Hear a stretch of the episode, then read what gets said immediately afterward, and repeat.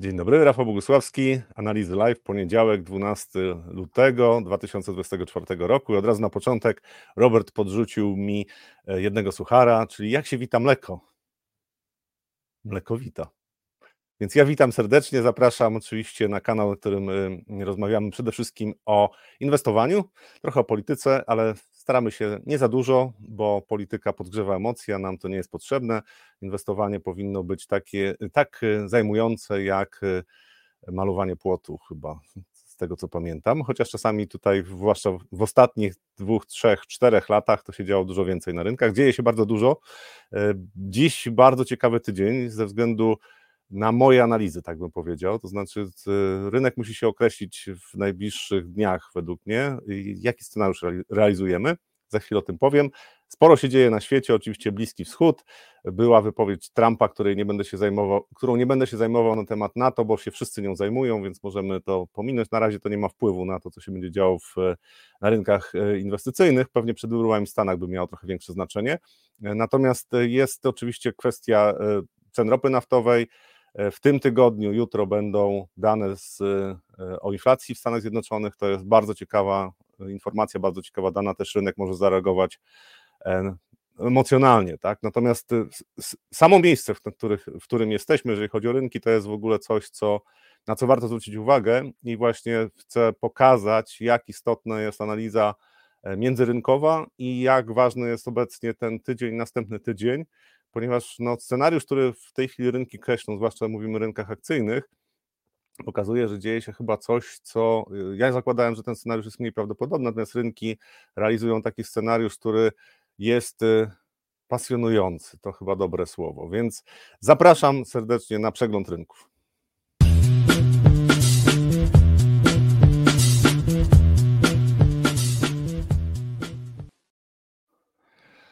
Zaczynam od wykresu SP500, chociaż oczywiście e, główny temat e, dzisiejszego spotkania to jest złoty, ile paliwa jeszcze ma złoty, ale to oczywiście w kontekście też słabości potencjalnej dolara, bo e, złoty bez słabego dolara raczej tutaj nie zaimponuje. Nie sądzę, żebyśmy mieli wystarczająco dużo wewnętrznych czynników, które spowodują, że złoty będzie się umacniał. Natomiast jeżeli pomoże słabość dolara albo inaczej risk on na świecie, to prawdopodobnie będziemy realizowali scenariusz, y, który y, to nie są statystycznie to nie są najbardziej prawdopodobne scenariusze, natomiast co pewien czas rynki wchodzą w taką fazę powiedzmy manii inwestycyjnej no i wtedy możliwe są zakresy zmian, które wcześniej są niemożliwe, to znaczy dopóki rynek nie wejdzie w taką fazę, to mm, warto zakładać, że rynek jednak porusza się w jakichś przeciętnych poziomach zmienności, natomiast to, co się dzieje ostatnio, zwłaszcza na rynku akcji, według mnie może wskazywać, że tutaj będziemy realizowali scenariusz, który jest e, e, z jednej strony bardzo przyjemny, bo to jest kontynuacja hossy, natomiast drugi, e, druga rzecz jest mniej przyjemna, bo jeżeli rynek amerykański z obecnych poziomów SP500 zrobi kolejne 20%, na przykład w dwa miesiące, to niestety potem załamie się pod własnym ciężarem. Pytanie, jak duże będzie to załamanie. Natomiast o co chodzi z tym SP500, o co chodzi z rynkiem amerykańskim? To jest wykres długoterminowy, tygodniowe tygodniowe zmiany e, cen, jeżeli chodzi o SP500. I ja tutaj naniosłem taki, takie zniesienia po, po fakcie. To jest też jeden ze sposobów analizowania rynku, czyli e, patrzymy na to, już rynek dotarł do pewnych poziomów, patrzymy na to, gdzie tam były jakieś interesujące wydarzenia, na jakich poziomach. I tutaj jak popatrzymy na ten ruch stąd, dotąd, ja tu zaznaczyłem poziom 5200 punktów, to widać, że te zniesienia, które są istotne z punktu widzenia zachowania psychologii rynku, czyli 61,8%, 50%, 38,2%, to historycznie wracając do tych, do tych e, danych, które tutaj mamy, pokazują, że tu się dość dużo działo. Dlatego ten poziom bo pomiędzy 4900 do 5200 to jest, to znaczy ta strefa według mnie jest bardzo, bardzo była bardzo istotna z punktu widzenia zasięgu ruchu. Ja Zakładałem e, jeszcze w zeszłym roku, że rynek e, SP500 wyznaczy nowe szczyty wszechczasów, właśnie je wyznacza, właśnie w e, piątek pokonał 5000 punktów na zamknięciu, czyli mamy 5200 5026 punktów i 6 dziesiątych. I to jest historyczny rekord, tak? Tutaj nigdy, nigdy, więc, nigdy wyżej na tym rynku nie byliśmy. I pytanie jest takie, co dalej? Bo patrząc na impet tego ruchu, który mamy w ostatnich tygodniach, jest to imponujące. z 15 tygodni 14 było wzrostowych, tylko po nowym roku jedna, jeden tydzień był spadkowy, co oznacza, że siła rynku jest gigantyczna i to historycznie rzadko się zdarzało, żeby tak silny rynek pojawiał się w momencie, kiedy po pierwsze mamy duże wyceny, po drugie nie mamy aż tak luźnej polityki monetarnej, jaką mieliśmy na przykład tutaj, bo to, co się wydarzyło tutaj, czyli po 2020 roku, e, zalanie rynków pieniędzmi, no to to można wyjaśnić. Natomiast tutaj aż tak, jeżeli, aż tak dobrze nie jest, jeżeli chodzi o gotówkę, która się pojawia ze strony banków centralnych, natomiast rynek idzie w górę i te wzrosty są bardzo, bardzo e, szybkie, tak? Przede wszystkim o to chodzi. Jeżeli rynek w najbliższym czasie nie wejdzie e, w jakąś fazę korekty, to według mnie jesteśmy w hiperboli, a to ma swoje konsekwencje. Hiperbola to jest taki wzrost, który praktycznie pokonuje wszystkie, wszystkie ograniczenia, które, które wcześniej można było wyznaczyć, praktycznie idzie bez korekt w górę. E, kapitulują w, na końcu już wszyscy ci, którzy zakładali, że hossa nie jest możliwa, no i rynek z takim wystrzałem kończy E, kończy wzrosty i potem niestety jest odchorowanie tego, bo jeżeli zbyt mocno e, idziemy do góry, zbyt szybko, to niestety potem, jak zaczyna się korekta, to te spadki też są bardzo bolesne. Historycznie, jak popatrzymy na przykład na Nasdaqa, to tutaj taka faza przyspieszenia to jest 90, 99 rok przede wszystkim. Tak? Ta faza przyspieszenia, oczywiście ostatni taki szczyt bardzo emocjonalny, potem oczywiście załamanie, załamanie rynków. Jak popatrzymy, popatrzylibyśmy uważniej tutaj na ten marzec, to tam też to nie było tak, że na jedno tempo rynek zahamował, czyli był podwójny szczyt, tylko bardzo krótkoterminowy. Natomiast pierwsza fala spadków, później próba podniesienia rynku, tutaj duży optymizm i Bessa, która zdjęła 80% od szczytu. E, I rynek potrzebował kilkunastu lat, żeby powrócić powyżej tych poziomów. I teraz pytanie, co robimy tutaj? Znaczy, ta, ten ruch korekcyjny tutaj, był na tyle silny, że po prostu popsuł nastroje wystarczająco mocno, żeby teraz była możliwość rozpędzenia rynku i wejścia w fazę wzrostową, która będzie dużo silniejsza niż większość zakładała. Jeżeli popatrzymy z perspektywy takiej długoterminowej, to na razie ten ruch tutaj, który, który miał miejsce, to jest Nasdaq kompozytowy, jesteśmy blisko szczytu wszechczasów. E, to nie był jakiś bardzo imponujący ruch. Oczywiście e, zarzuty są takie podstawowe, jeżeli mówimy w ogóle o rynku amerykańskim, że Tutaj może pokażę inny wykres.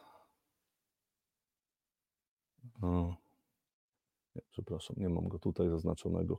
Że ten e, wzrost nie jest zbyt szeroki, to znaczy ciągną duże spółki i jeszcze grupa spółek, które są bardzo szybkie wzrosty mają. Tak? Niektóre, niektóre spółki potrafią rosnąć po kilkadziesiąt procent w ciągu e, jednej sesji. To się dzieje w ostatnich dniach, więc to też pokazuje, że rynek jest bardzo rozgrzany.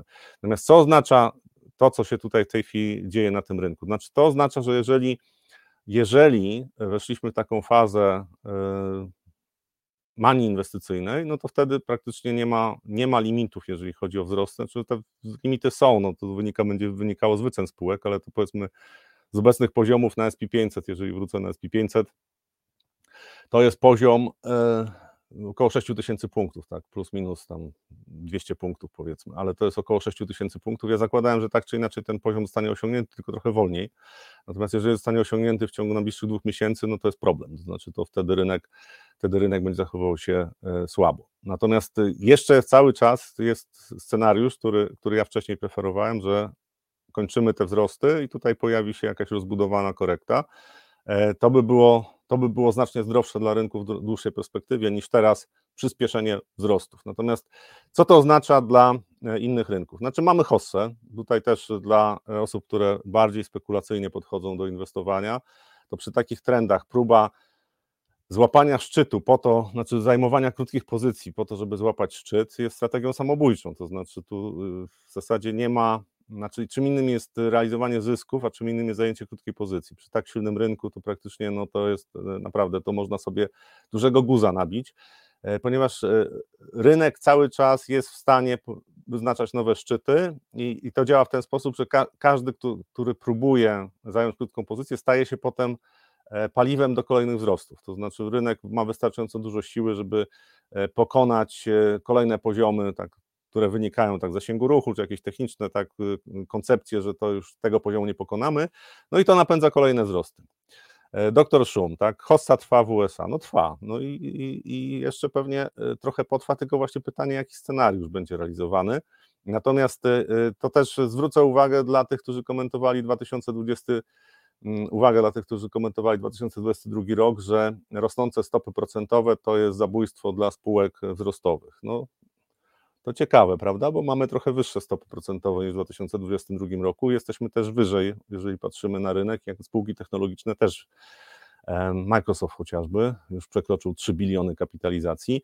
Jakoś mu nie przeszkadzają te rosnące stopy e, procentowe. Znaczy, ta iluzja, którą żył rynek w 2022 roku, że stopy procentowe to jest coś, co zakończy hossę, no to jest iluzja. To znaczy, wzrostu procentowych sam z siebie nie kończy e, hossy, natomiast tutaj ta korekta, która była, E, to wynikała z przegrzania rynku tutaj, tak, i, i zmian też jeżeli chodzi o politykę fiskalną, znaczy to był okres, kiedy e, rząd amerykański nie mógł się zadłużać aż tak bardzo, jak chciał. wracamy do tego, co się dzieje tutaj. Jeżeli ten trend wzrostowy z jakimiś tam mniejszymi lub większymi korektami będzie kontynuowany i szybko, to znaczy te korekty nie będą głębokie, powiedzmy dwuprocentowe, nie rynek nie wejdzie w głębszą korektę, tak żeby wystraszyć tych, którzy wchodzą teraz na rynek, to ma to duże konsekwencje dla innych rynków i Przechodząc na, jeszcze może tak pokażę takie poziomy, które ja wcześniej sobie ustalałem e, i te poziomy tutaj to nie są przypadkowe poziomy, znaczy rynek zachowuje się, poziom tutaj 4600, tak, tutaj 400, 4200, 400, to wszystko były poziomy, które można było wyznaczyć wcześniej z, ze względu na to, co wcześniej rynek robił, tak, i zasięgi ruchu, jeżeli rynek porusza się w przeciętnym scenariuszu, to wtedy można coś takiego opisać. Natomiast jeżeli rynek wchodzi w hiperbolę, no to wtedy po prostu przyjąć trzeba, że jest hiperbola. Marcin, panie Rafale, pytanie o perspektywy górników złota, krótko i średnio kurs złota się męczy, a e, kurs górników męczy się jeszcze bardziej. Do górników za chwilę wrócę. Natomiast wracam do, e, do Stanów Zjednoczonych, SP500. W zasadzie ten tydzień, jeżeli rynek nie wejdzie w korektę, no to, no to mamy hiperbolę. Znaczy to, to jest coś, co wtedy no, trzeba, trochę inaczej spojrzeć na, E, na ten rynek, e, bo to jest mania inwestycyjna, to znaczy emocje zaczną grać tak dużą rolę, że w zasadzie określenie, e, w którym momencie rynek się przestraszy, jest bardzo trudne wcześniej, trzeba obserwować rynek. Natomiast jeszcze jest cały czas możliwość, że tutaj na tych poziomach trochę powyżej 5000 punktów nastąpi zwrot. Korekta, szybka korekta i uspokojenie rynku, no najbliższe powiedzmy tam kilka tygodni, dwa miesiące być może e, i powrót do, do trendu wzrostowego potem, ewentualnie bardziej rozbudowana korekta jeszcze latem, a tutaj też są powody do, dla tej korekty latem, które mogą nastąpić. Na razie y, chciałem pokazać, y, co, co może się wydarzyć, jeżeli ta, ta hossa będzie kontynuowana na e, rynku walutowym. I to jest taka analiza międzyrynkowa, którą dość często robię, ponieważ odpowiedź na pytanie, gdzie jesteśmy, na rynku akcji, pomaga odpowiedzieć na pytanie, gdzie jesteśmy na rynku walutowym, ale na, odpowiedź na rynku walutowym oczywiście przez pryzmat dolara przede wszystkim. Na rynku walutowym pozwala odpowiedzieć na to, gdzie jesteśmy na rynku akcji. E, to jest wykres e, indeks, indeks dolara, no, czyli DX. I mieliśmy wzrosty tego indeksu 2000, e, tak, 2022. Mieliśmy spadek indeksu i mamy teraz odreagowanie do poziomu tutaj okolice 104, tak trochę powyżej 104, 104,50, 104,60. I tutaj znowu naniosłem zniesienia Fibonacciego z tej fazy spadkowej i te poziomy tutaj są dość istotne, znaczy ten poziom, do którego zbliżyliśmy się e, w, w zasadzie to był piątek, tak, e, piątek i poniedziałek, ostatni poniedziałek i piątek, nie ostatni, tylko jeszcze poprzedni piątek, to było po dobrych danych, y, po dobrych danych y, z rynku pracy amerykańskiego, natomiast potem, jak popatrzymy, co się działo z tym indeksem, to się niewiele działo, to znaczy dolar nie poszedł za ciosem. I jeżeli po takich danych nie następuje ruch, y, który powinien umocnić dolara w znacznym stopniu, znaczy mocno powinien wzrosnąć kurs dolara. Jeżeli po tak, czymś takim nie następuje kontynuacja ruchu, to jest sygnał ostrzegawczy. Jeżeli jesteśmy, jeżeli jesteśmy w, na rynku akcji, jeżeli jesteśmy w fazie, e, wchodzimy w fazę hiperboli, czyli takich bardzo emocjonalnych inwestowania, to wbrew temu, czego ja się spodziewałem, znaczy zakładałem, że to jest maksymalny zakres e, znaczy, że tutaj ta korekta to jest w ogóle maksymalny zakres tutaj i że wróciliśmy do trendu wzrostowego, także ten trend wzrostowy na dolarze będzie kontynuowany. To jeżeli, jeżeli inwestorzy będą bardzo chcieli kupować e, ryzykowne aktywa, to prawdopodobieństwo tego, że dolar się osłabi, rośnie. I jeżeli ten scenariusz był realizowany, to znowu tutaj najbliższe dwa dni do środy, ze względu na to, że jutro są dane z, e, o inflacji, e, reakcja rynku na dane o inflacji jest znacznie ciekawsza niż same dane o inflacji, bo to pokaże, czy dolar ma wystarczająco dużo siły, żeby kontynuować wzrosty. Podkreślam, to jest indeks dolara, czyli e, jak rośnie, to rośnie siła dolara do innych walut. Jeżeli, jeżeli popatrzymy w ten sposób na tą sytuację obecnie, to hossa na rynku akcji może wywołać, albo inaczej będzie sprzęgnięta z tym, że osłabi się dolar. Wtedy mój scenariusz się nie realizuje. To znaczy po prostu e, dolar zacznie słabnąć i e, osłabnie, może osłabnąć dość szybko, ze względu na to, że ten, ten ruch spadkowy tak, był wystarczająco silny, żeby tutaj nie można było wykluczyć tego, że dolar tylko wykonał ruch korekcyjny i będzie ruch spadkowy. I y, według mnie największe znaczenie, zresztą to ostatnie zachowanie mm, dolara pokazuje, największe znaczenie będzie miał sentyment do rynków, y, w ogóle do ryzykownych aktywów. Jeżeli to e, pozytywne nastawienie się utrzyma, no to scenariusz spadku dolara według mnie bardzo szybko rośnie. I teraz, jeżeli popatrzymy na, na to, co się dzieje na e, dolar złoty, no to tutaj e, mamy może jeszcze najpierw euro złoty, e, euro dolar. E, tutaj e, euro tak zaczęło się umacniać. To jest z tego poziomu trochę poniżej 1,07 zaczęło się umacniać i znowu po, po, tych danych z rynku pracy, które się pojawiły, po, po tym, że gospodarka amerykańska pokazuje, że dużo silniejsza od europejskiej, jeżeli rynek nie chce kontynuować z, z spadku, tak, euro, czyli wzrostu dolara, czyli dolar nie chce iść w górę, to, to jest ryzyko, że po prostu nie ma zbyt wiele paliwa do dalszych wzrostów, jeżeli chodzi o kurs dolara. Czyli e, tutaj może się okazać, że kurs euro zacznie rosnąć, że to jest tylko ruch korekcyjny po tym tutaj wyznaczeniu tego minimum. Euro zacznie rosnąć i jesteśmy ponownie dość szybko na poziomie 1,1250 z perspektywą 1,15. E, to jest e, znowu, jeżeli ktoś chce patrzeć tak szeroko na rynki, to założenie, znaczy spojrzenie e, szeroko na to, co się dzieje na innych rynkach jest bardzo istotne e, i obserwowanie tego, co się, co się dzieje na poszczególnych e, klasach aktywów, bo to daje pogląd na to, co się może wydarzyć w najbliższym czasie. Tak? Mnie nie, znaczy z punktu widzenia strategii opartej na umocnieniu dolara, znaczy prognozy umocnienia dolara, to ostatnie zachowanie tej pary walutowej raczej raczej budzi mój niepokój. To znaczy, zakładam, że to jest jeden z argumentów za tym, że może się okazać, że też rynek akcji w Stanach Zjednoczonych pójdzie w górę znacznie szybciej niż w większości się wydaje.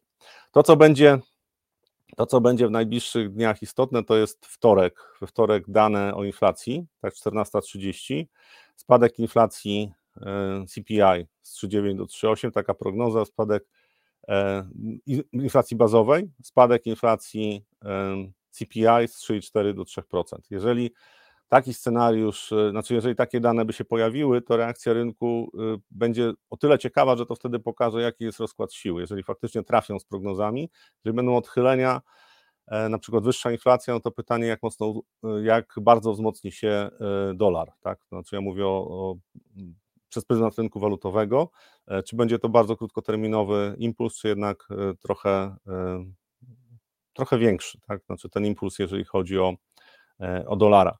E, te dane, według mnie, no, czy tutaj nie sądzę, żeby inflacja zaskoczyła e, spadkiem, to znaczy tempo spadku, żeby była większe, zwłaszcza po tym, że tam już były wzrosty też, jeżeli patrzymy na, na rynek ropy naftowej, Generalnie patrząc na silny rynek pracy, no to tu bym był zaskoczony, gdyby te spadki inflacji były większe niż, niż e, tutaj prognozowane. Ale we wtorek 14.30, no tutaj myślę, że tutaj będzie się bardzo dużo działo, jeżeli chodzi o pary walutowe, przede wszystkim związane z dolarem. Też oczywiście obligacje. Tutaj obligacje amerykańskie Wróciliśmy, jesteśmy na poziomie 4,17, wróciliśmy do tych szczytów e, styczniowych, jeżeli chodzi o rentowność 10-letnich obligacji, to są rentowności 10-letnich obligacji, to jest reakcja na dane, to jest reakcja też na dane z rynku pracy e, i e, mniejsze prawdopodobieństwo szybkich obniżek stóp przez Fed. Powell powiedział po konferencji że na konferencji, że obniżki stóp w marcu są mało prawdopodobne. No i rynek po prostu zaczął to dyskontować, więc te dziesięcioletnie obligacje rentowności poszły w górę, portfele obligacji nie zachowują się dobrze. Polskie obligacje, jeżeli popatrzymy na polskie obligacje, to one się bronią. Natomiast też jesteśmy na tych poziomach e, tutaj 5,30, tak, 5,30 do 5,50 to jest ten, ten poziom, na którym wydaje mi się, że możemy spędzić trochę więcej czasu, jeżeli mówimy o polskiej, e, polskim rynku obligacji. To też ze względu na to, co prezes Glapiński powiedział na konferencji, że obniżki stóp w tym roku są mało prawdopodobne. Mm, więc to też był jeden z czynników, który umocnił e, złotego, przynajmniej przejściowo. Natomiast pytanie, e, co z złotym i co z obligacjami, no to bardziej zależy od tego, jaki będzie sentyment na e, rynkach światowych. Jeżeli będzie risk on, no to i złoty się umacnia i nasza giełda pewnie idzie w górę. Co się dzieje na innych, na innych segmentach rynku w Stanach Zjednoczonych? To jest, mm, to jest ETF, który inwestuje w Russell 2000. I tu dla mnie jest ciekawe to, że tutaj ostatnie dwa dni ubiegłego tygodnia, ostatnie dwie sesje to był rynek wzrostowy po konsolidacji. W mojej ocenie, jeżeli nawet mm, w najbliższym czasie wchodzimy w jakąś korektę na, na rynku akcji, to mimo wszystko ten rynek tutaj zaczyna być ciekawy. Ja wiem, że jest sporo zagrożeń związanych z tym, że realna gospodarka odczuwa mm, skutki podnoszenia stóp procentowych, tylko patrząc z trochę dłuższej perspektywy, jak wyglądała ta konsolidacja, tak, tutaj Mamy 2022 rok. Ostatnia fala wzrostowa, w ogóle tutaj ten rynek nie brał udziału. W tegorocznej fali wzrostowej te, ta, ten segment rynku nie brał, nie brał udziału. Brał udział od e, listopada e, ubiegłego roku, natomiast ta konsolidacja na wysokich poziomach według mnie wskazuje, że jest możliwość kolejnej fazy wzrostowej, e, jeżeli nie w najbliższym czasie, to w perspektywie następnych kilku miesięcy. Większość wzrostów na rynkach, jeżeli patrzymy na, mm, na różne segmenty rynku, kończy się tym, że mniejsze spółki e, stają się modniejsze, to znaczy wchodzi, wchodzi kapitał na ten rynek. I według mnie to, to tak czy inaczej te wzrosty skończymy tutaj, e, znaczy w Hossen Stanów Zjednoczonych skończymy również wzrostami na tym rynku. Pytanie jak dużymi? No, pewnie dużymi. Znaczy tutaj inwestorzy w pewnym momencie pewnie przejdą um, na, na takie argumentowanie, że ten segment rynku jest znacznie tańszy niż e, e, duże spółki technologiczne, czy szeroki rynek SP500, y, jeżeli chodzi o wyceny, tak, tutaj jest poniżej 15, jeżeli patrzymy na wskaźnik PDE. Oczywiście jest problem z tym, że prognozy zysków może nie są imponujące, natomiast jeżeli, jeżeli hossa się e, rozwija, no to w pewnym momencie po prostu mniejsze spółki są kupowane. No i zakładam, że ten scenariusz też będzie realizowany. Tutaj te, według mnie to są pozytywne informacje, znaczy te zachowanie rynku w ostatnich, w ostatnich dniach to jest, e, to jest e, pozytywne, znaczy rynek nie przestraszył się tego, że nie będzie obniżek stóp procentowych, E, ucieszył się, że nie ma recesji, bo rynek pracy jest silny, tam było 353 tysiące nowych miejsc pracy w styczniu utworzone, więc e, na razie sentyment według mnie w najbliższych dniach e, i tygodniach powinien dla tego rynku się utrzymać.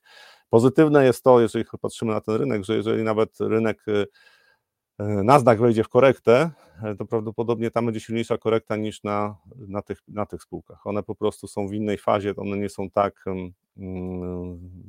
wyprzedane, i e, wykupione, przepraszam, i tu jest, tu jest e, szansa na to, że będzie kolejny ruch wzrostowy.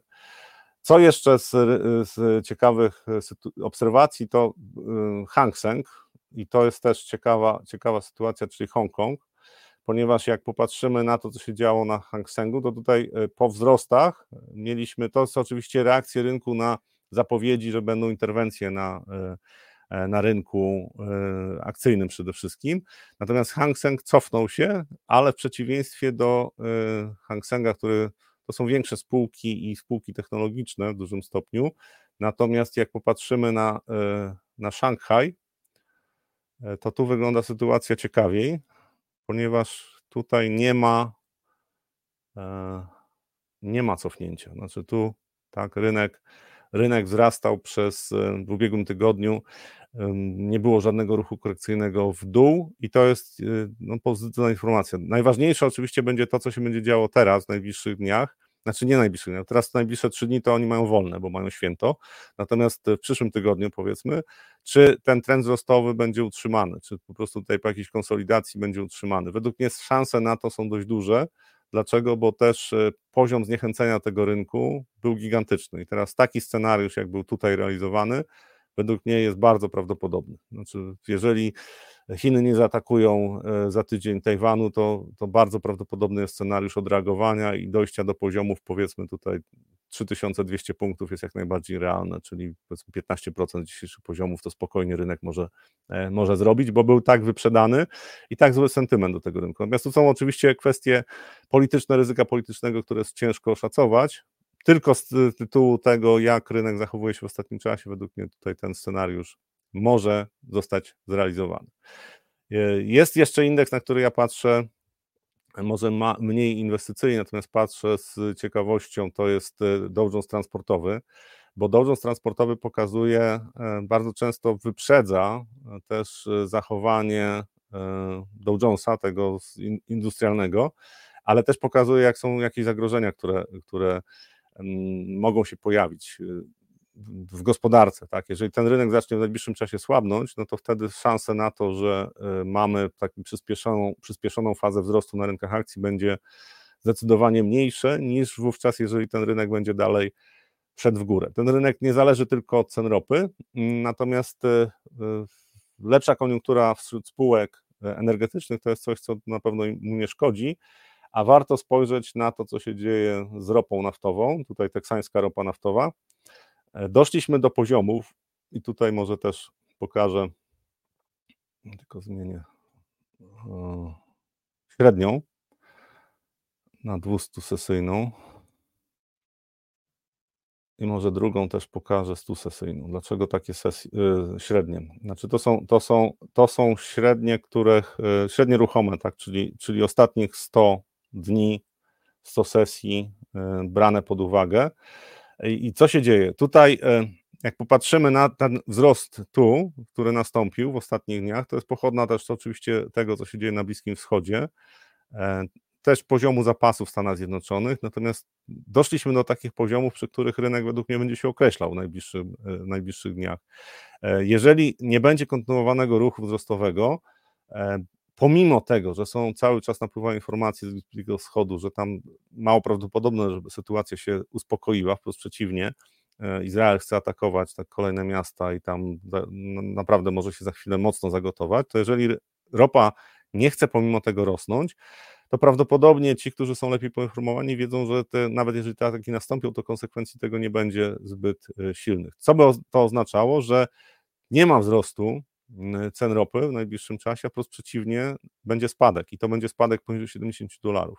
I znowu ten tydzień według mnie będzie decydujący. Jak popatrzymy historycznie na ceny ropy i na to, jak te średnie wyglądają, no to bardzo często rynek zatrzymuje się albo na jednej, albo na drugiej średniej. Tak? Jeżeli, jeżeli, e, jeżeli są silniejsze trendy, no to wtedy, e, wtedy, jak widać tutaj w tym 2022 roku, tak, to no rynek zdecydowanie utrzymywał się powyżej tych średnich. Tutaj nie chcę pełni analizować, tak jak tych średnie można wykorzystywać, natomiast, natomiast pokazuje, że w, do tych poziomów, do których rynek dotarł w ubiegłym tygodniu, e, no to jest naturalne poziomy oporu. Tutaj, tutaj tak, to, to e, wcześniejsze wzrosty jeszcze w styczniu pokazały, że e, te, te poziomy właśnie wynikające ze średnich mają znaczenie i ten rynek, ten, te rynki są techniczne, znaczy trzeba pamiętać o tym, że E, obserwowanie tych e, technicznych aspektów w przypadku rynków surowcowych ma bardzo duże znaczenie, bo bardzo dużo spekulantów gra z lewarem i wtedy muszą grać nie na fundamentalne przesłanki wyłącznie, ale również na, na przykład na średnie. To jest jedna z rzeczy, na którą warto patrzeć. I teraz, jeżeli podkreślam, jeżeli w najbliższym czasie rynek, rynek nie pójdzie w górę za ciosem, to prawdopodobieństwo spadku poniżej 70 dolarów w perspektywie następnych dni jest według mnie całkiem duże. Nie sądzę, żeby na razie to było ryzyko, że y, jakaś gwałtowna przecena na rynku ropy naftowej, ale, ale to y, paradoksalnie też krótkoterminowo raczej pomagałoby e, rynkom akcyjnym. E, kolejny rynek, czyli dobrze, weźmy tych górników złota. I górnicy złota, no to to wygląda bardzo słabo od początku roku. E, bardzo słabo i pytanie, czy z tych poziomów rynek może, może pójść w górę to ja bym pokazał najpierw jeszcze, jak wygląda sam kurs złota ponieważ to jest bardzo silny, bardzo duża różnica. Tak? Tutaj od początku roku, no oczywiście tam niewielkie spadki były, ale to jest spadki rzędu 30 dolarów, tak 30 paru dolarów od początku roku, natomiast y, górnicy złota zanurkowali. To, to jest w ogóle coś, co się utrzymuje e, w przypadku górników złota. Ten rozjazd jest gigantyczny, to może ja pokażę, o, też pokażę e, w trochę dłuższej perspektywie. E, I ten wykres górników złota wygląda tak. Znaczy tutaj te spadki są niewielkie, tutaj są duże. Jak popatrzymy w trochę dłuższej perspektywie, to niestety tak, to tutaj o, górnicy złota e, delikatnie mówiąc nie zachwycają. Znaczy mieli, mieli swój, swoje 5 minut, tak jak były okresy wzrostowe złota, natomiast później, później słabe zachowanie i nadal słabe zachowanie. Pytanie podstawowe jest takie, co zrobi złoto w najbliższym czasie. Według mnie złoto powi- znaczy ma dużą szansę na to, żeby wykonać kolejny ruch wzrostowy. Natomiast jeżeli byłaby, mm, jeżeli były głębsze spadki na rynkach akcyjnych, to warto pamiętać, że złoto nie, nie obroni nas przed tymi spadkami. Złoto nas może obronić tylko wtedy przed spadkami na rynkach akcyjnych, kiedy są wywołane czynnikami politycznymi. E, jeżeli, jeżeli e, z, będzie to tylko z wy, w wyniku problemów gospodarczych, to złoto nas nie obroni, bo będzie ucieczka od złota. E, Marcin, panie Rafale, pytanie o perspektywy górników złota. A to już było, no to właśnie odpowiadam. Według mnie złoto będzie, będzie tym aktywem, które będzie grane wcześniej czy później. Znaczy to, to jest przy tym, co się dzieje na świecie, to według mnie prawdopodobieństwo tego, że złoto powędruje powyżej 3000 dolarów w perspektywie następnych dwóch lat jest wysokie. E, I będzie taki, taki moment, to zresztą znowu jeszcze raz pokażę, e, porównam z GDX-em, czyli z tym ETF-em, który inwestuje w złoto. To praktycznie on ma strukturę bardzo podobną, ten, ten ETF ma bardzo strukturę podobną do tego, co na przykład ma PKO akcji złota, literowe PKO, czyli tam podobne spółki są i bardzo podobne zachowanie tego, tego portfela. No i teraz, jeżeli, jeżeli tu złoto tak przyspieszy i powiedzmy wzrosty będą powyżej 2200 dolarów, 2300 dolarów, to prawdopodobieństwo tego, że zrobimy coś takiego, jak robiliśmy tutaj czy tutaj, czyli będzie bardzo szybki ruch wzrostowy na górnikach złota, jest wysokie. To znaczy ten, e, ten rynek, górnicy złota, on ma wysoką betę w stosunku do cen złota, czyli jak jest duże zniechęcenie, to, to, to właśnie ten rynek jest spracowany, natomiast te duże zniechęcenie, te duże zniechęcenie to jest coś, co stwarza warunki do tego, żeby kolejny ruch, na przykład 10% wzrost cen złota, a w tym czasie mamy 25% wzrost cen górników złota. Natomiast e, górnicy złota rozczarowują mnie dlatego przede wszystkim, że te spółki przestały się rozwijać. Znaczy nie wszystkie, ale znaczna część tych spółek przestała się rozwijać, znaczy nie rośnie im sprzedaż, a wzrosły im koszty.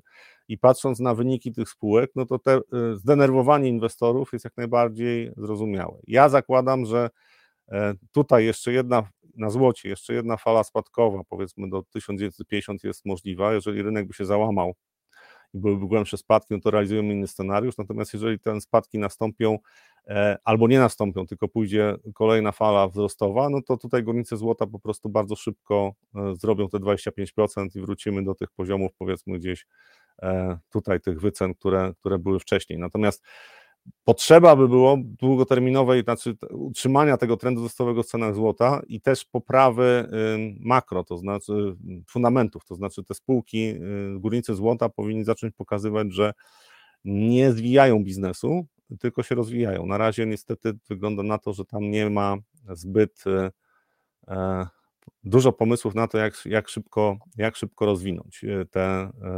biznesy, tak, które no mają swoje wyzwania w związku z wzrostem cen różnych, tak, y, energii, tak, ale też, też koszty pracy poszły w górę, ale największy problem jest taki, że po prostu tam nie rośnie wydobycie, przynajmniej w większości spółek, tak jak analizowałem te spółki. Jeszcze, jeszcze jeden rynek, czyli oczywiście, y, może wrócę tutaj, bo chciałem pokazać jeszcze WIG20, i tutaj też z takim zastrzeżeniem, że nasz rynek jest płytki i tutaj wiele rzeczy może, y, może zaskakiwać ze względu na to, że wystarczy jeden inwestor czy kilku inwestorów, którzy chcą mm, zwiększyć ekspozycję na polski rynek. No i mamy tak, jak było tutaj, że te wzrosty są bardzo szybkie, dynamiczne. Natomiast to jest jedna z rzeczy tutaj, te słabe zachowanie w zasadzie już od no niemal od początku lutego, tak, poprzedni tydzień, słabe, stosunkowo słabe zachowanie polskiego rynku to jest sygnał ostrzegawczy też dla innych rynków. To znaczy pytanie, czy, e, czy polski rynek znowu prognozuje to co, e, to, co się wydarzy za chwilę na e, innych rynkach, czy żyjemy swoim życiem. Znaczy to, to jest jedna z rzeczy, tutaj, którą bym brał pod uwagę, jeżeli chodzi o, o polski, polski rynek. Jeżeli faktycznie tutaj trend spadkowy będzie rozbudowywany, e, to jest prawdopodobne, że na świecie jednak risk off jakiś w najbliższym czasie się pojawi. Znaczy to jest, y,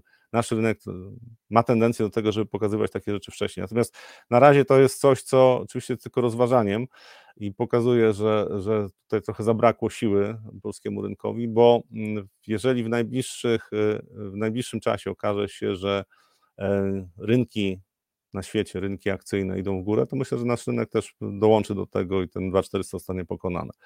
Tym tygodniu według mnie będzie bardzo dużo e, sygnałów, które się pojawią, między innymi w Stanach Zjednoczonych, tak, znaczy będzie na rynkach akcyjnych będzie można znacznie więcej powiedzieć po tym tygodniu. Jeżeli rynki akcyjne w Stanach Zjednoczonych nie wchodzą w korektę w najbliższym czasie, mówię o SP500 i Nasdaqu, bo Russell 2000 według mnie będzie zachowywał się inaczej, znaczy będzie mm, ten indeks co pewien czas odrywa się od tych głównych indeksów e, i zachowuje się jakby w swoim rytmie. I teraz e, Russell 2000 według mnie trochę inaczej będzie zachowywał w najbliższym czasie, natomiast jak popatrzymy na to, co się tutaj dzieje, e, to WIG20 będzie znacznie bardziej uzależniony od tego, co się będzie działo według mnie na SP500, to znaczy ten szeroki rynek pokaże kierunek, w którym możemy podążać w najbliższym czasie. Czyli reasumując, jeżeli rynki wchodzą w korekty akcyjne, to wtedy dla scenariusz dla złotego jest mniej optymistyczny. Myślę, że tam 4,15 w najbliższym czasie, jeżeli chodzi o kurs dolara, jest możliwe. Jeżeli jesteśmy w hiperboli, jeżeli ten tydzień przechodzi, przechodzą rynki akcji bez żadnej korekty, to prawdopodobnie idziemy dalej w górę i jest y, bardzo duży risk on. Znaczy cały czas będzie, mm, będzie kupowanie akcji i będzie kapitulacja w końcu niedźwiedzi. To znaczy ci wszyscy, którzy zakładają, że mówili o tym, że hossa jest niemożliwa, to po prostu w pewnym momencie stwierdzą, no dobra, to trzeba, e, trzeba wrócić na ten rynek i wtedy naj, najprawdopodobniej rynek akcji w Stanach zakończy takim z przytupem, to znaczy będzie taki tydzień wzrostu, nie wiem, 5-7%.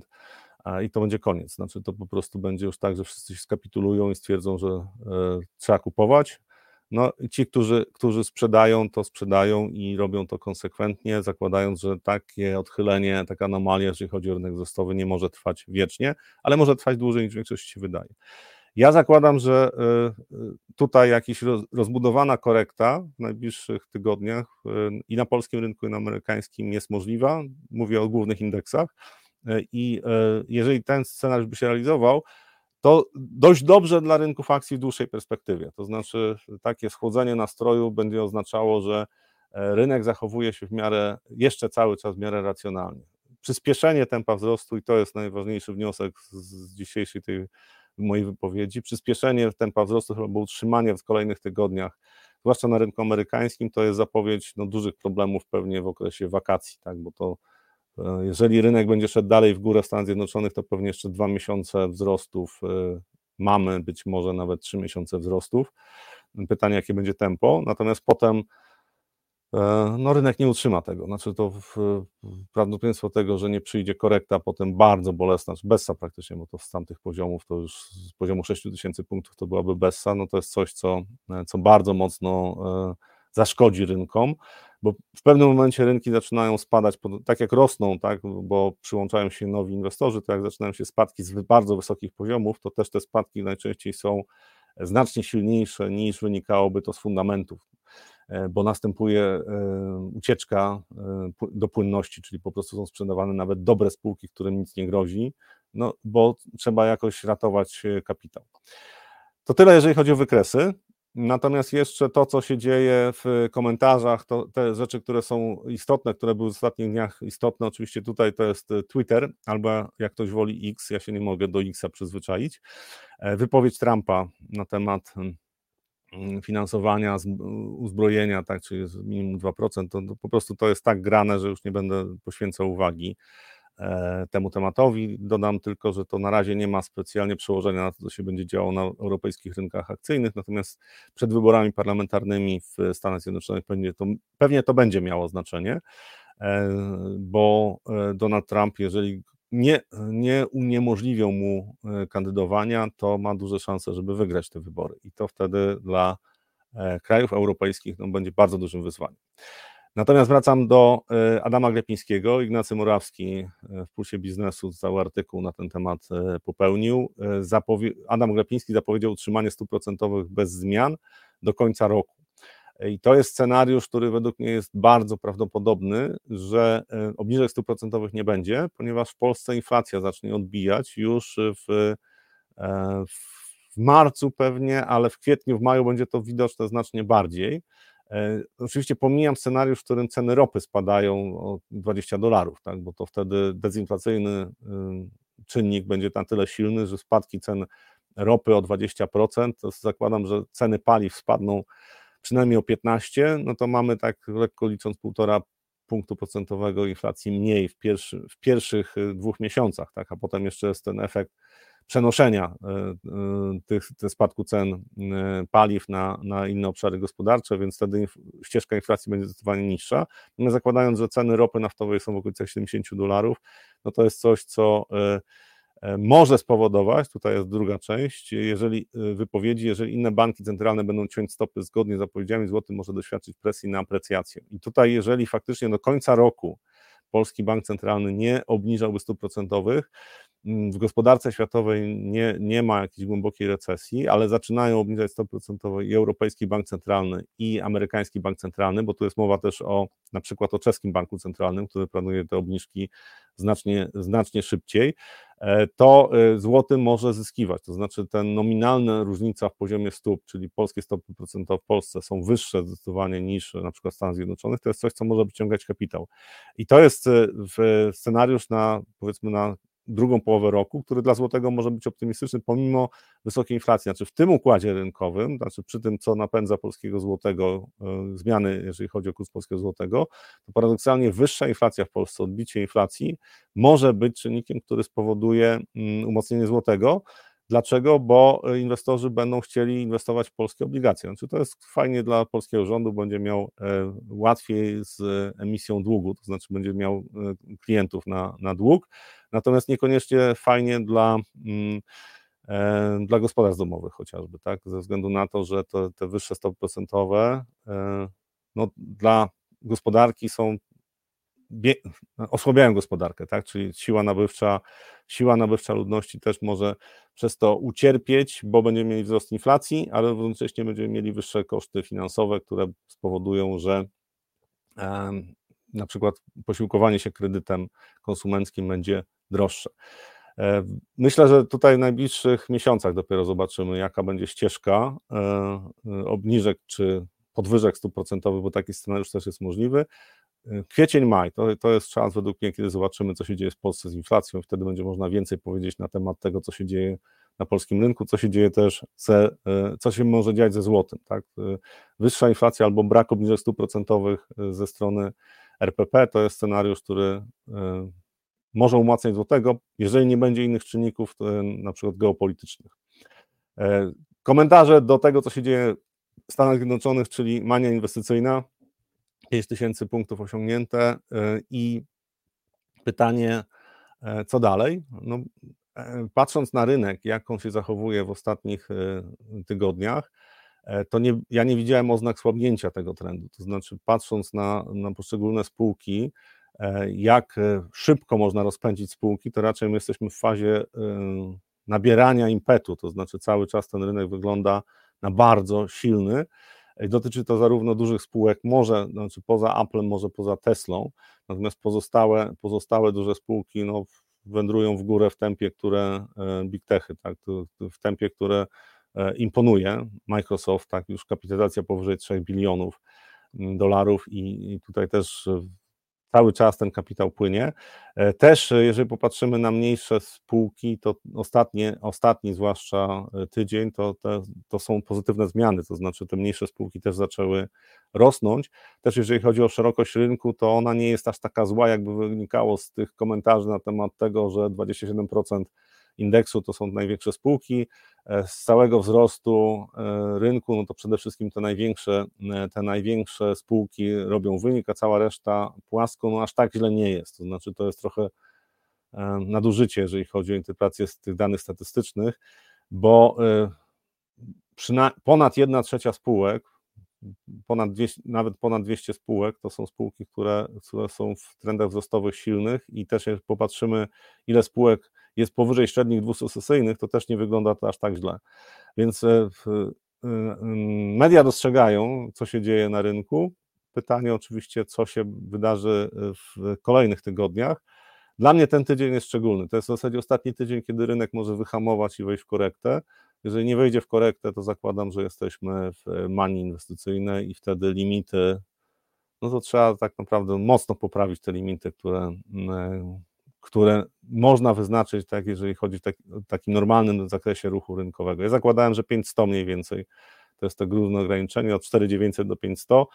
E, natomiast jeżeli, jeżeli rynek nie będzie chciał się tu zatrzymać, no, się zatrzyma pewnie na 6000 za dwa miesiące albo za trzy miesiące. Natomiast żeby nie było tak różowo, to e, Bezos, e, czyli taki miliarder, tak trochę sprzedał, żeby na waciki mieć, czyli za 2 miliardy E, dolarów sprzedał akcję Amazona i będzie sprzedawał prawdopodobnie dalej, tylko warto pamiętać o tym, że to nie jest tak, że ten człowiek podejmuje decyzję i teraz sprzedaje, i bo uważa, że już rynek nie będzie dalej przed trendzie wzrostowym, to tak nie działa, to znaczy tam te, te, mm, te sprzedaże są wcześniej zapowiedziane, to znaczy taki człowiek nie może sobie każdego dnia po prostu pohandlować, e, i, ale to też pokazuje, że e, on ostatni raz w 2021 roku sprzedawał swoje akcje, to pokazuje, że te wyceny w tej chwili są wysokie, E, i atrakcyjne z punktu widzenia takiego długoterminowego inwestora e, do sprzedaży. Tak? Co nie oznacza, że tu rynek za chwilę, już za tydzień ma się załamać. To, to tak nie działa. To znaczy, to jest informacja, że um, udziałowiec stwierdza, że dobrze, trzeba trochę gotówki y, zachować, bo może przyjdą gorsze czasy. Warto obserwować teraz zachowania insiderów na, na innych y, dużych spółkach, bo to da obraz, y, znaczy da trochę więcej informacji na temat tego, jak oni postrzegają perspektywy wzrostu akcji. Tak? Oczywiście to jest pochodna koniunktury w, w, w danej branży. E, z poprzedniego tygodnia komentarz właśnie na temat ropy naftowej, tutaj już przy wykresach komentowałem więcej. Jeżeli cały czas mamy te obawy o to, że tutaj będzie e, eskalacja, jeżeli chodzi o e, wojnę Izraela z, mm, z Hamasem, i kolejne informacje się pojawiają niepokojące. To teraz są rozmowy na temat E, głosy potępiające Izrael, kolejny atak na, na, na, kolejne miasta, także to katastrofa humanitarna i tak dalej, i tak dalej. To wszystko się pojawia, są wypowiedzi przedstawicieli Egiptu na przykład e, e, przeciwko działaniom Izraela, mimo wszystko rynek ropy nie idzie w górę, to patrząc tylko, ja pomijam, jeszcze raz mówię, rynki finansowe, ja nie analizuję tego, co tam się dzieje i jak jest to katastrofalna sytuacja dla ludzi. Natomiast patrząc przez pryzmat tego, jak reagują rynki, to rynki po prostu to ignorują. I to pokazuje, że mm, w przypadku ropy naftowej, że nie pojawi się jakiś dodatkowy impuls typu, nie wiem, zatopienie amerykańskiego niszczyciela chociażby, tak, albo mm, atak Stanów Zjednoczonych na, na jakieś kolejne cele, które, e, który będzie znacznie potężniejszy niż to, co się działo na terenie Syrii, tydzień temu czy dwa tygodnie temu, e, to patrząc na te reakcje teraz ostatnich dni, no to ta, ten rynek ropy naftowej to nie, nie, nie, nie, nie, nie pokazuje siły, krótko mówiąc. To w, takich, w takiej sytuacji to raczej sugerowało, że e, spadki cen ropy są nieco bardziej prawdopodobne w perspektywie następnych e, dni, tygodni, chyba że wydarzy się coś bardzo niepokojącego w geopolityce. E, tutaj też e, e, tylko krótki komentarz, ponieważ jest kilka artykułów co najmniej na temat sytuacji mm, branży samochodów elektrycznych w Europie przede wszystkim. W Niemczech spadek sprzedaży samochodów elektrycznych to jest pochodna oczywiście tego, że oni wycofali znaczną część subsydiów, które, które rząd wprowadził. Natomiast jest, temat jest o tyle ciekawy, że tutaj z perspektywy takiej globalnej, to Chiny przygotowywały się do konkurowania na rynku samochodów elektrycznych od kilkunastu lat. To znaczy już tam w 2010-2011 roku oni byli znacznie lepiej przygotowani niż firmy europejskie, ponieważ doszli do wniosku, że jeżeli chodzi o samochody spalinowe, to oni niespecjalnie są w stanie konkurować z Europą. I teraz e, e, Europa przebudziła się e, w, powiedzmy dwa lata temu, mniej więcej, jeżeli chodzi o samochody elektryczne, i nagle stwierdzili, że chyba nie mają dobrego produktu.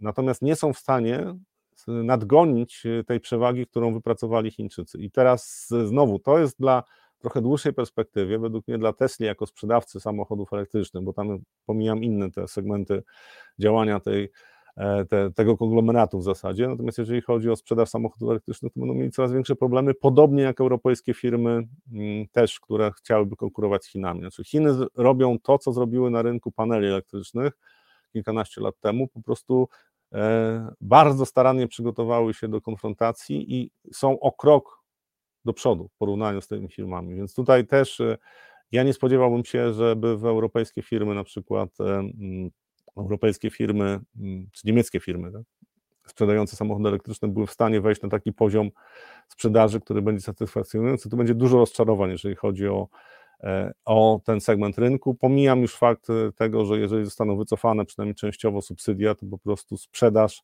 e, przestanie rosnąć, jeżeli mówimy o samochodach elektrycznych, one są po prostu za drogie i za mało ekonomiczne. To jest jeden z czynników, który patrząc na przykład na, na europejski rynek producentów samochodów, warto brać pod uwagę, bo te firmy mogą mieć problemy, jeżeli chodzi o konkurowanie w tym segmencie.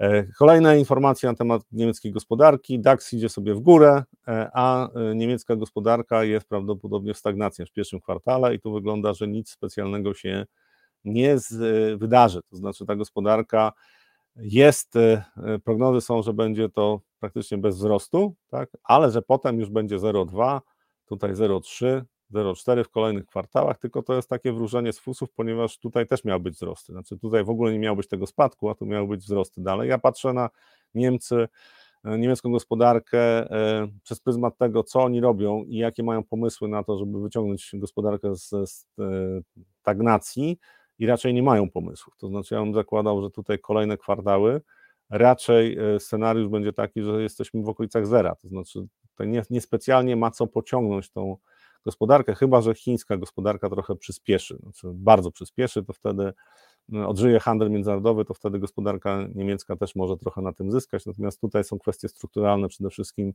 E, nie mają taniego gazu i to im mocno przeszkadza, jeżeli chodzi o wzrost gospodarczy. Nastroje wśród e, konsumentów niemieckich są słabe, w biznesie też nie są najlepsze. To jest w tej chwili naj, chyba najgorszy sentyment, jeżeli chodzi o e, gospodarkę, to właśnie niemiecka gospodarka w Unii Europejskiej ma ten najgorszy sentyment.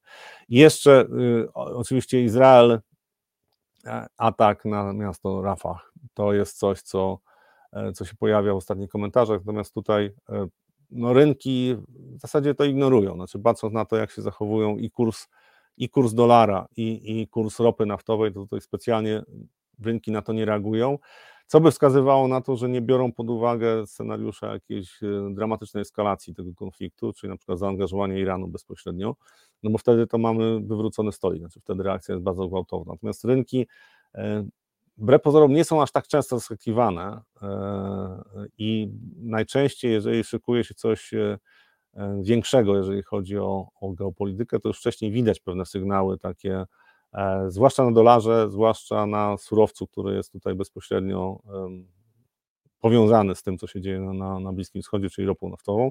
I w obu przypadkach nie widać tutaj specjalnie takich reakcji, które by wskazywały, że ktoś próbuje zajmować pozycje e, zgodne z scenariuszem podgrzania atmosfery tam. Raczej wygląda na to, że w tej chwili jest całkiem E, całkiem spokojnie przyjmowane, to znaczy te informacje są całkiem spokojnie przyjmowane. Pytanie, czy nie będzie czegoś zaskakującego, no to ja nie jestem e, e, politykiem, tak, nie mam kontaktów w świecie polityki, więc nie, nie wiem, patrzę na rynki, na poszczególne rynki finansowe i widzę, że tutaj to jest przyjmowane bardzo spokojnie, co znaczy, że w takich scenariuszach powiedzmy status quo, nie dzieje się nic nowego specjalnie, poza jakimś kolejnym na przykład atakiem właśnie rakietowym na, na statki handlowe chociażby, to y, rynek to zignoruje. A tutaj scenariusz dla ropy naftowej wtedy jest negatywny, natomiast e, też e, dla dolara raczej ten scenariusz osłabienia dolara będzie wtedy bardziej prawdopodobny. Znaczy to najbliższe, według mnie najbliższe dni to pokażą. Bardzo dziękuję za dzisiaj. Zapraszam jutro, tradycyjnie 8.45 i miłego dnia.